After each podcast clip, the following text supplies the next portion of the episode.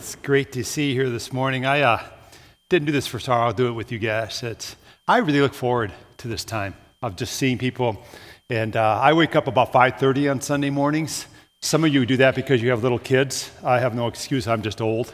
Um, but I get up and I just anticipate the morning and prepare myself and my heart for what's going to happen here. And I just really look forward to it. You know, one of the things I was rejoicing in coming in today, I see Randy Hanson sitting there from Mills, but the building's done. I'm so happy.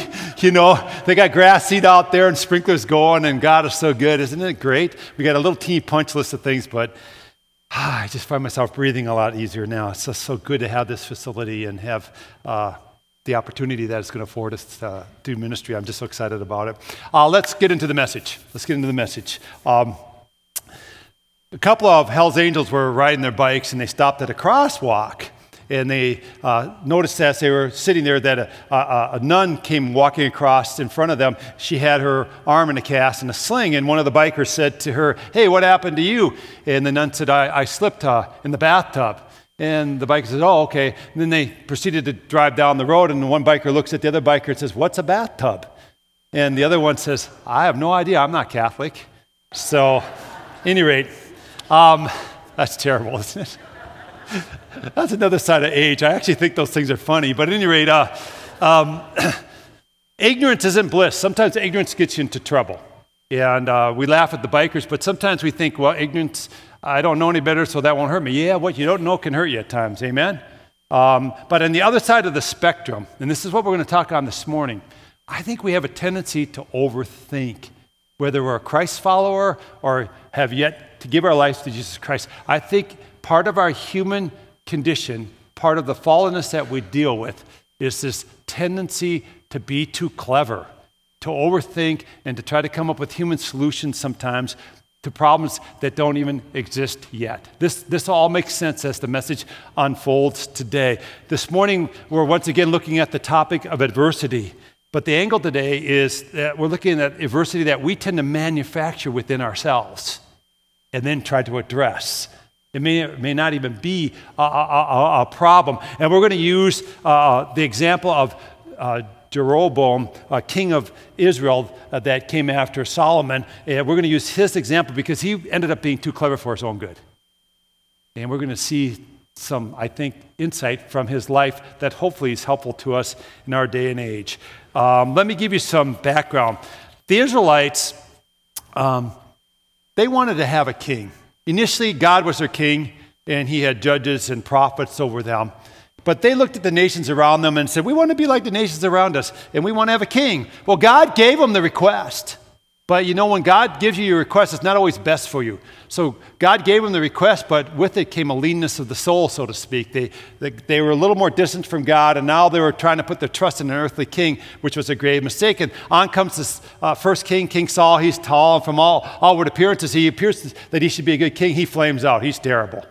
Then comes David a shepherd boy. And a lot of us, even if you're not associated with Christianity, we know the story of David, this ruddy boy that got elevated to king. And David was a man after God's own heart. He was a, he was a king of renown, but he probably was the best king they ever had, second king. And then after him comes Solomon, his son. And Solomon does great things. He starts out fantastic, but he flames out at the end of his life. He had too many foreign wives, and they, they got him into wrong worship. And then after him comes Jeroboam. And that's whose story we're going to look at this morning. Um, we're going to see in Jeroboam that he was just too clever for his own good. But let me just read to you about Jeroboam here instead of telling you about him. I'm going to read from uh, 1 Kings 11, a lot of scripture this morning. If nothing else, you're getting a lot of scripture read to you today, amen? And so even if I, what I say you don't like, just listen to the scripture, okay? It's good stuff. Here we go. Also, Jeroboam, son of Nebat, rebelled against the king. He was one of Solomon's officials, an Ephraimite from uh, Zeredah, and his mother was a widow named Zeruah. Here is the account of how he rebelled against the king. Solomon had built the terraces and had filled in the gap in the wall of the city of David, his father. Now, Jeroboam was a man of standing. And when Solomon saw how well the young man did his work, he put him in charge of the whole labor force of the tribes of Joseph. About that time, Jeroboam was going out of Jerusalem, and Ahijah, the prophet of Shiloh, met him on the way, wearing a new cloak. The two of them were alone out in the country, and Ahijah took hold of the new cloak he was wearing and tore it into 12 pieces. Then he said to Jeroboam, Jeroboam, Take 10 pieces for yourself, for this is what the Lord, the God of Israel, says See, I am going to tear the kingdom out of Solomon's hand and give you 10 tribes. But for the sake of my servant David and the city of Jerusalem, which I have chosen out of all the tribes of Israel, he will have one tribe. I will do this because they have forsaken me and worshiped Ashtoreth, the goddess of the uh, Sidonians, Chemosh, the god of the Moabites, and Molech, the god of the Ammonites, and have not walked in obedience to me, nor done what is right in my eyes, nor kept my decrees and the laws as David, Solomon's father, did. But I will not take the whole kingdom out of Solomon's hand. I have made him ruler all the days of his life for the sake of David, my servant, whom I chose and who obeyed my commands and decrees. I will take the kingdom from his son's hands and give you ten tribes. I will give one tribe to his son, so that David, my servant, will always have a lamp before me in Jerusalem, the city where I chose to put my name. However, as for you, I will take you, and you will rule over all that your heart desires. You will be the king over Israel. If you do whatever I command you and walk in obedience to me and do what is right in my eyes by obeying my decrees and commands, as David my servant did, I will be with you. I will build you a dynasty as enduring as the one I built for David, and will give Israel to you. I will humble David's descendants because of this, but not forever.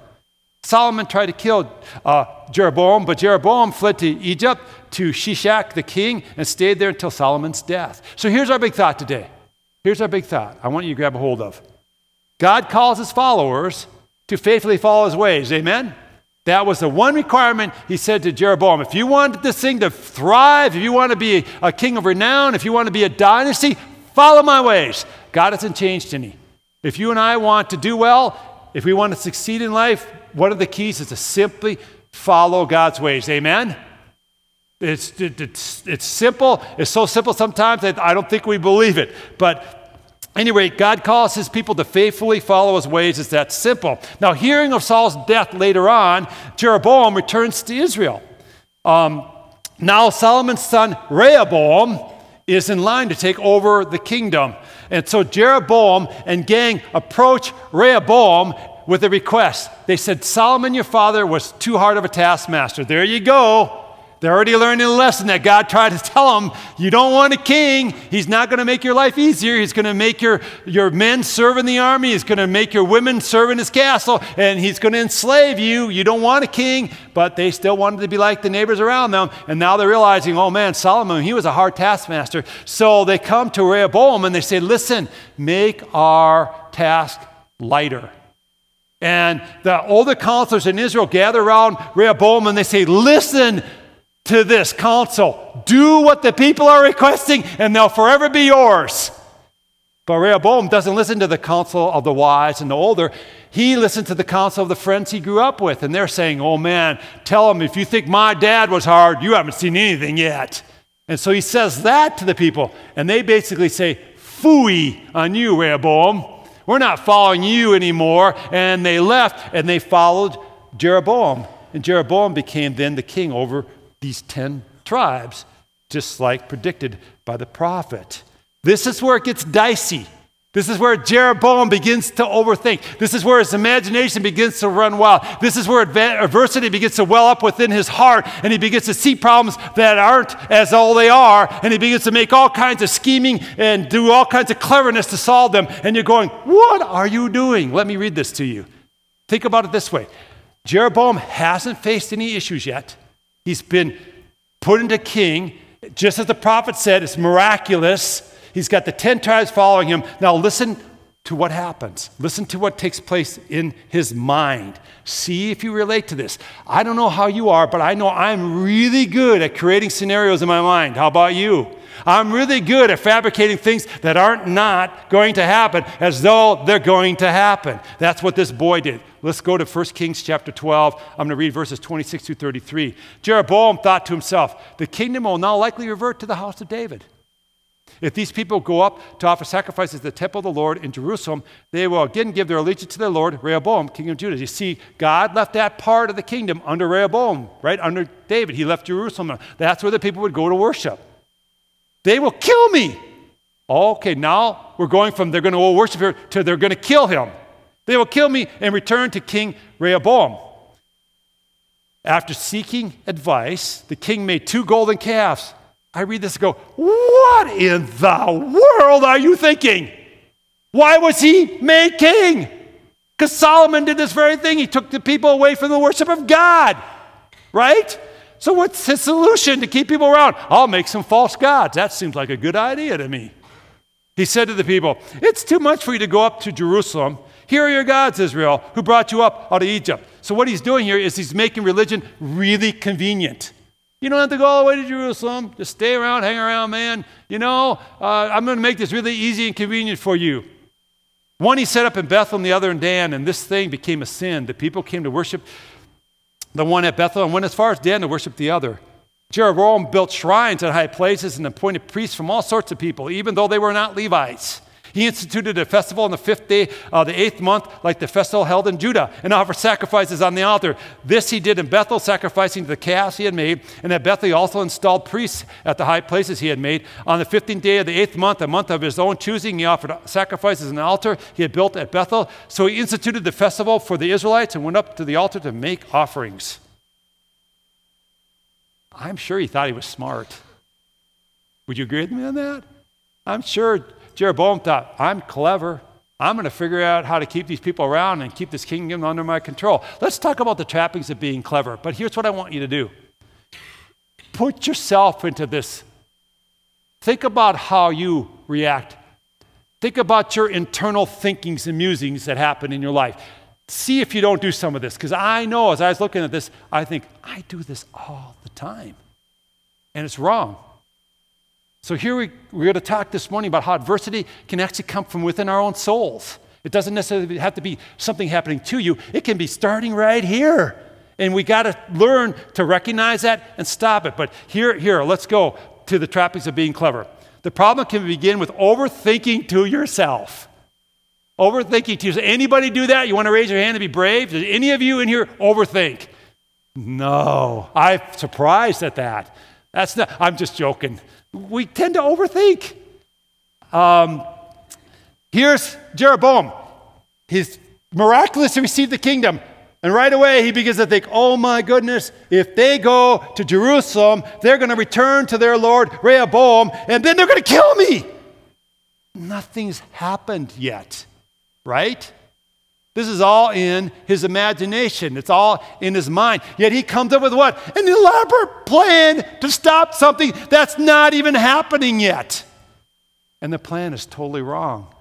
And he pretty much thought he was clever. God does not need our cleverness. That's the title of this message. He just does not need our cleverness. He needs our faithfulness. He needs our loyalty. He needs us to follow him. And all Jeroboam needed to do here was probably go to the Lord and say, I'm anxious about this, God. I'm nervous. I'm going to lay it at your feet and I pray for your peace to come upon me. I'm going to trust that you who gave me this kingdom will continue to give me the kingdom. That's what he should have done. But instead, he comes up with this super elaborate plan that just seems like craziness when you read it uh, with, with a perspective like we have, not being in the middle of it. Years ago, I read a book that affected me quite a bit. It was a book by Jim Cymbala entitled Fresh Faith. One statement that leapt out to me in the book was this Unbelief often clothes itself in being smart. Unbelief often clothes itself in being smart. Cleverness can be used as a substitute for our lack of faith. Do you agree with me on that? I, I think I do some of this when I'm honest. Cleverness can be a substitute for a lack of faith. I know for about the last hundred years or so, the church has been kind of attacked as being an institution that's not very smart. And you'll hear it culturally spoken of all the time. Smart people don't need the crux of religion. Smart people don't believe that there's a God who does miracles. Intelligent people just don't think that way. And we're hearing that all the time. And unfortunately, sometimes that invades into the church, and we begin to incorporate smart ideas into the church when what we really need to be doing is what? Faithfully following the clear teachings and ways of Jesus, our Lord and Savior. Amen? So, how we really need to be doing. A man was bothered with uh, bulging eyes. This is a made up story. Let me just tell you that. This man was bothered with bulging eyes, a flushed face, and ringing in the ears. So he went to one doctor after another, and they just couldn't figure out what was wrong with him. One doctor said, Well, it's probably your tonsils. They removed his tonsils. The next one said, Well, maybe it's your appendix. So they took his appendix out. One thought, Well, maybe it's your teeth. So they removed some teeth. But yet the ringing in the ears and the balding eyes and the flushed face persisted. Finally, the last doctor he saw said, Listen, you only got six months to live. So do with that what you would. And so the guy says, Well, I might as well live it up. So he took all, took all his money out of his account and he thought, I'm going to buy some new clothes. I'm going to get some really nice suits and I'm going to go out in style. So he goes to his tailor and his tailor measures them all up and he says, Ah, yep, yeah, neck size 16 and a half. He says, No, my neck size 15 and a half. No, your neck size is 16 and a half. And they argue back and forth. And the tailor said, No, you're wrong. He said, Well, just give me 15 and a half. He said, Well, don't blame me if your face is flushed and your eyes are bulging and ringing in your ears. Nice story, isn't it? It's terrible, but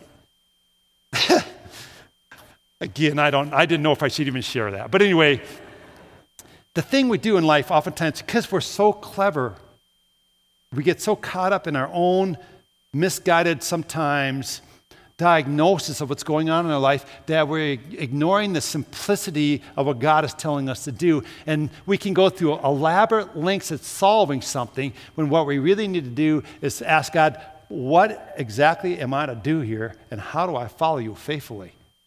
But we'll go through elaborate schemes in, uh, uh of cleverness of our own making. Let's talk about overthinking into unbelief.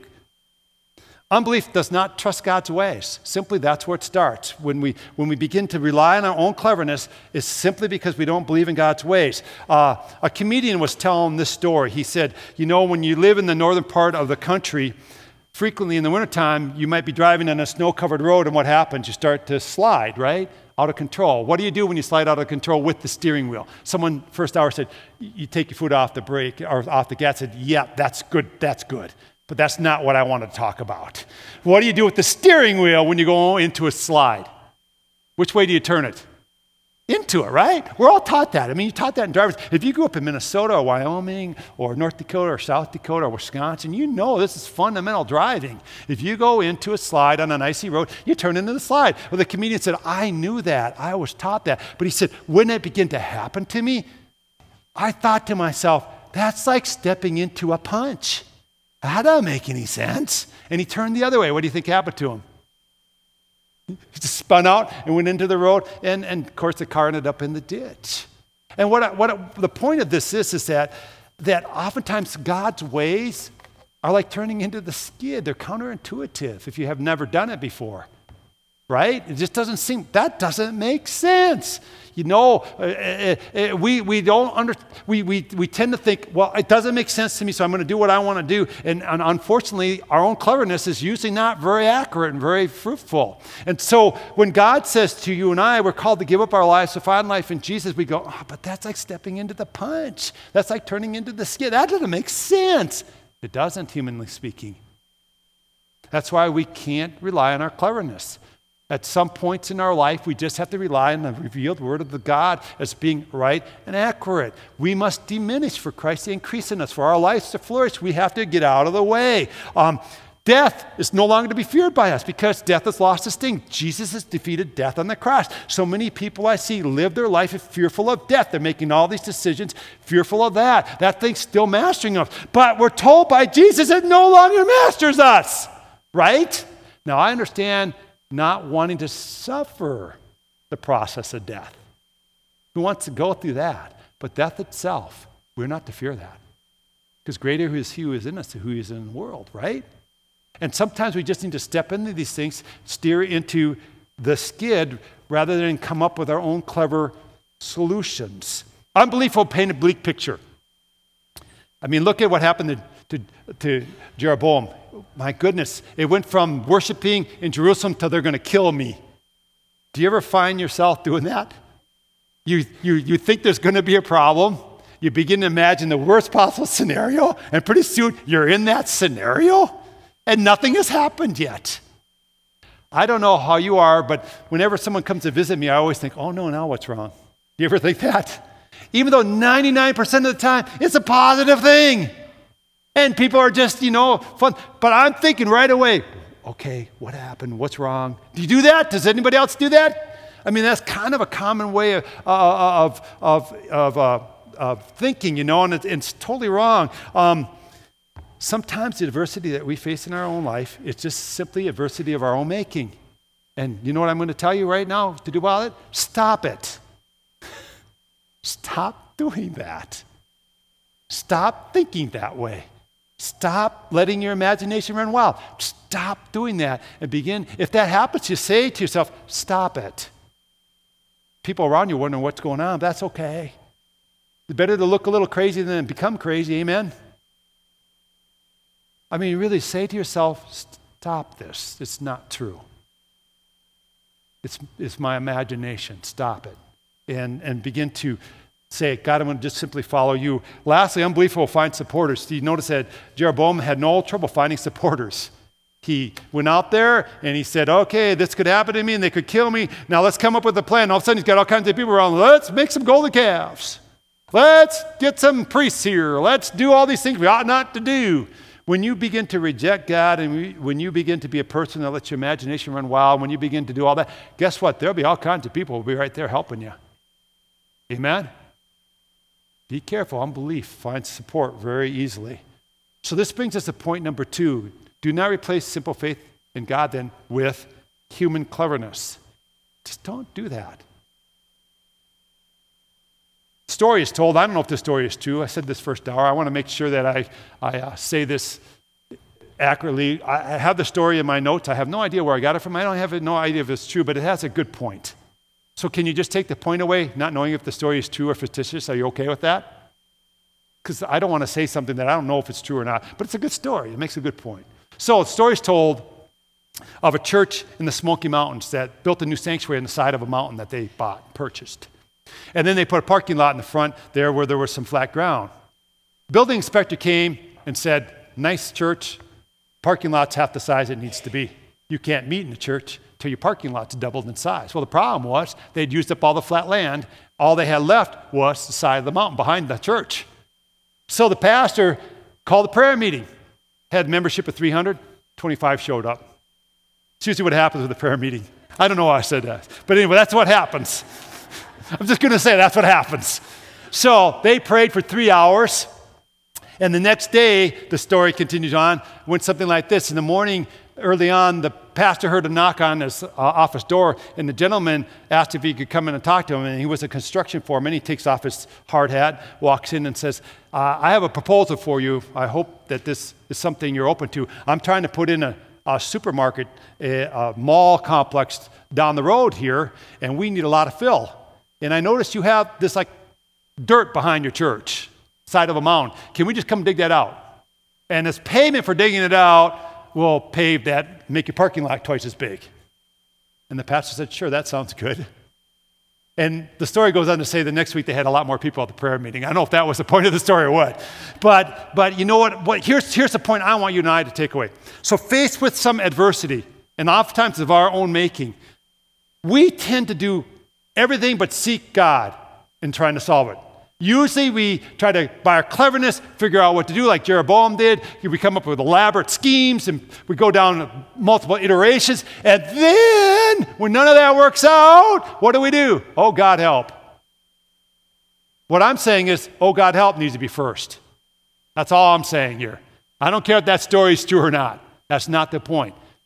Whatever you're facing, whether it be internally or originated, whether it's coming here or whether it's external true adversity, what should be your first response? Oh, God, help. I'm going to follow your ways no matter what.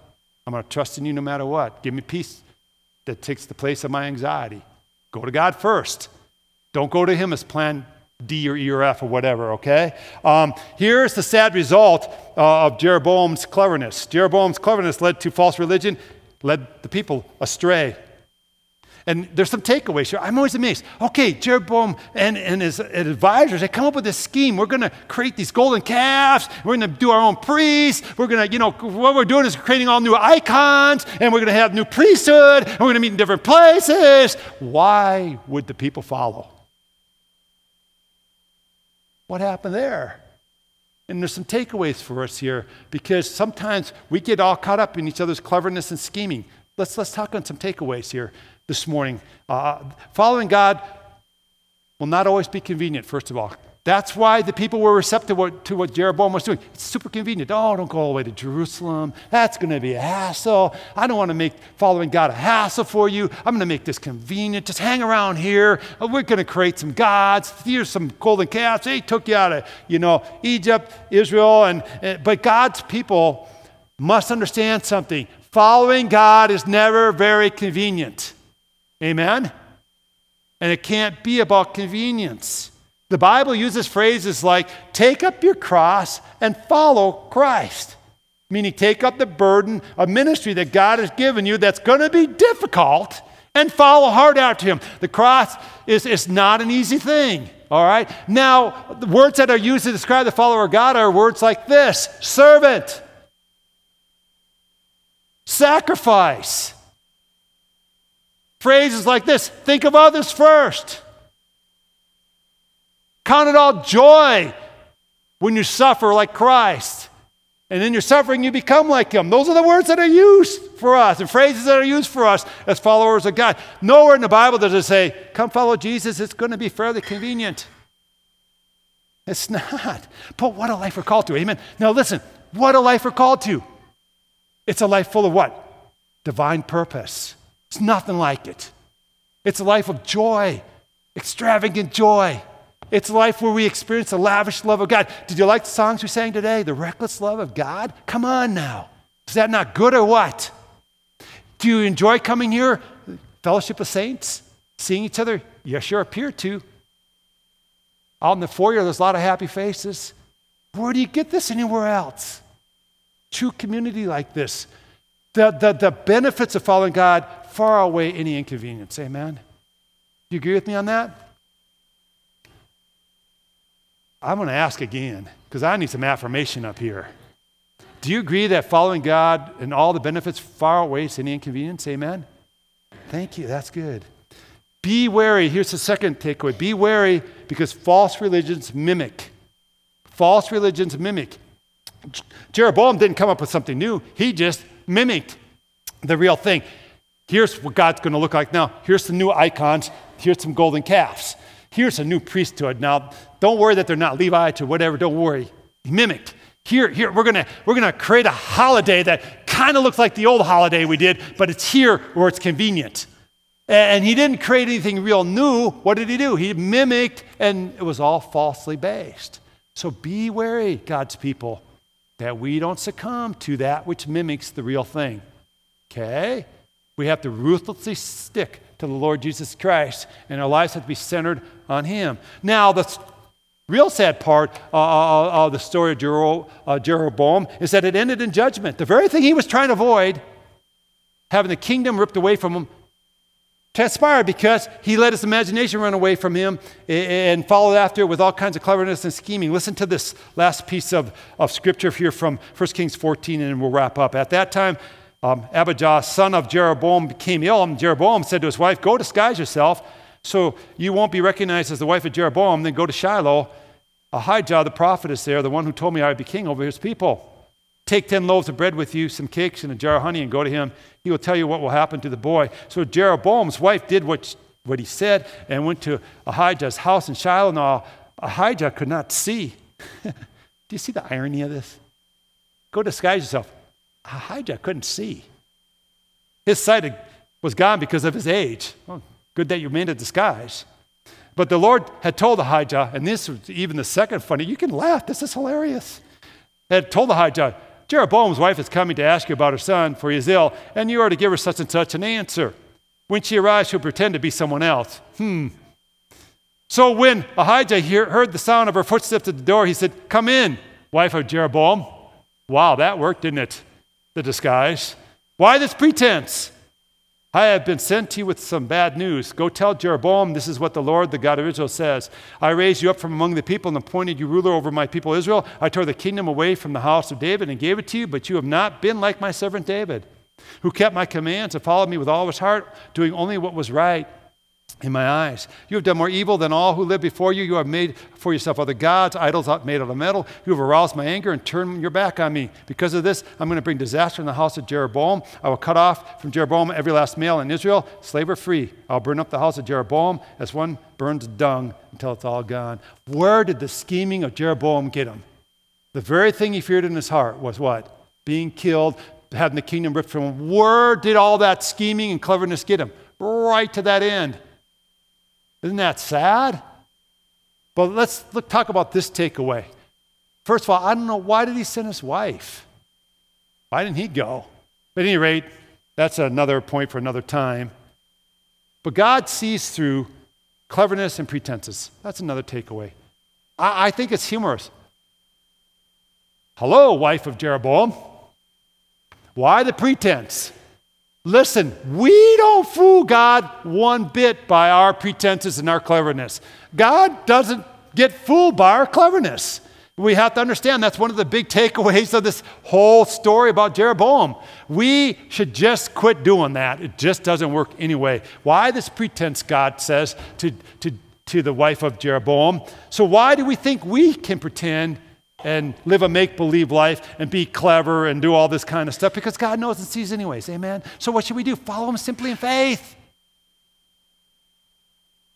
Don't overthink.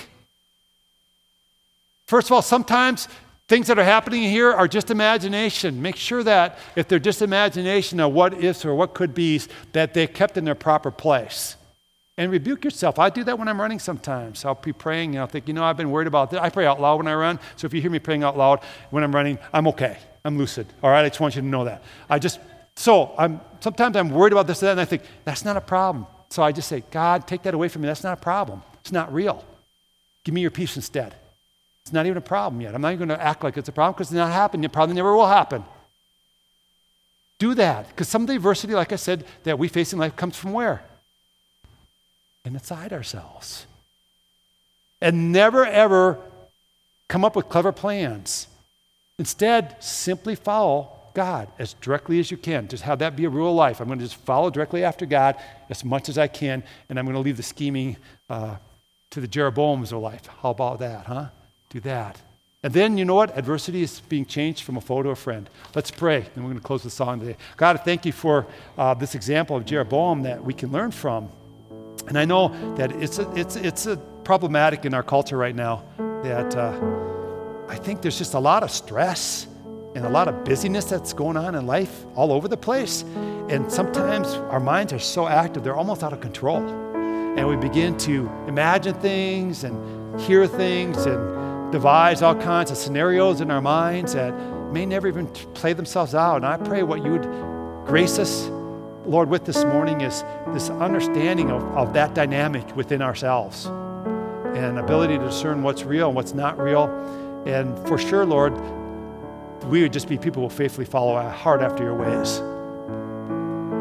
God, forgive us when we come up with clever plans and scheming when really what you want from your people is simply adherence to your divine ways, whether they make sense to us or not. So I pray that we would be a people here at Grace Point known as ones who follow after you hard, Lord, and who embrace your ways wholeheartedly. And uh, God, I, I just pray that we would be people who, in a sense, have this simple faith, doing right because in you we are right, Lord. Just following hard after you. I just pray that's who we are as your people, Lord. And keep our minds stayed on Jesus. Keep our hearts at peace, I pray, Lord. And I know that when two adversity does come our way, you'll grace us for that, Lord. You'll provide us with understanding. You'll provide us with the ability to, to discern and, and, and all that that we'll need at that moment. But Lord, if we haven't faced the moment yet, then your grace really isn't available. And therein lies a lot of source of anxiety, I think, in, in life for people. What they're imagining isn't even taking place. What they're worried about hasn't even occurred, and there's no grace on your part to deal with that because it's not real. And so I pray, Lord, that we would be people who understand this and stand fast in you and hold tightly to you, Lord. And I pray you just fill us all with the Holy Spirit, God. And I pray that there would be a true joy here, that we rejoice in the lavish love you poured out on us, the reckless love we sang about today, Lord. I just pray that, that that, that would be a song singing in our heart all day long. We love you, Jesus. And all God's people said,